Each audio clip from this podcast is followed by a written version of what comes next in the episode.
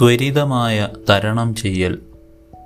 ഇന്നു നാം വിചിന്തനത്തിനായി തിരഞ്ഞെടുക്കുക വിശുദ്ധ ലൂക്കായുടെ സുവിശേഷം ഇരുപത്തിനാലാം അധ്യായം പതിമൂന്ന് മുതൽ ഇരുപത്തിയേഴ് വരെയുള്ള വാക്യങ്ങളാണ്.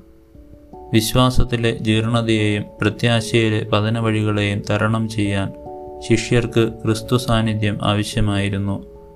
വന്നു കാണുക എന്നരുൾ ചെയ്ത് സ്വന്തം വാസസ്ഥലത്തേക്ക് ശിഷ്യരെ സ്വാഗതം ചെയ്ത മിശിഹ സഹനത്തിന്റെ അടയാളമായ വിശുദ്ധ കുരിശ് നമുക്ക് സമ്മാനിക്കുന്നു.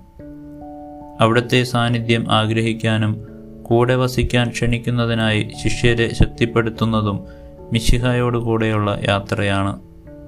വിശുദ്ധ യോഹന്നാന്റെ സുവിശേഷം പതിനാലാം അധ്യായം പതിനെട്ടാം വാക്യത്തിൽ നാം വായിക്കുന്നു ഞാൻ നിങ്ങളെ അനാഥരായി വിടുകയില്ല ഞാൻ നിങ്ങളുടെ അടുത്തേക്ക് വരും.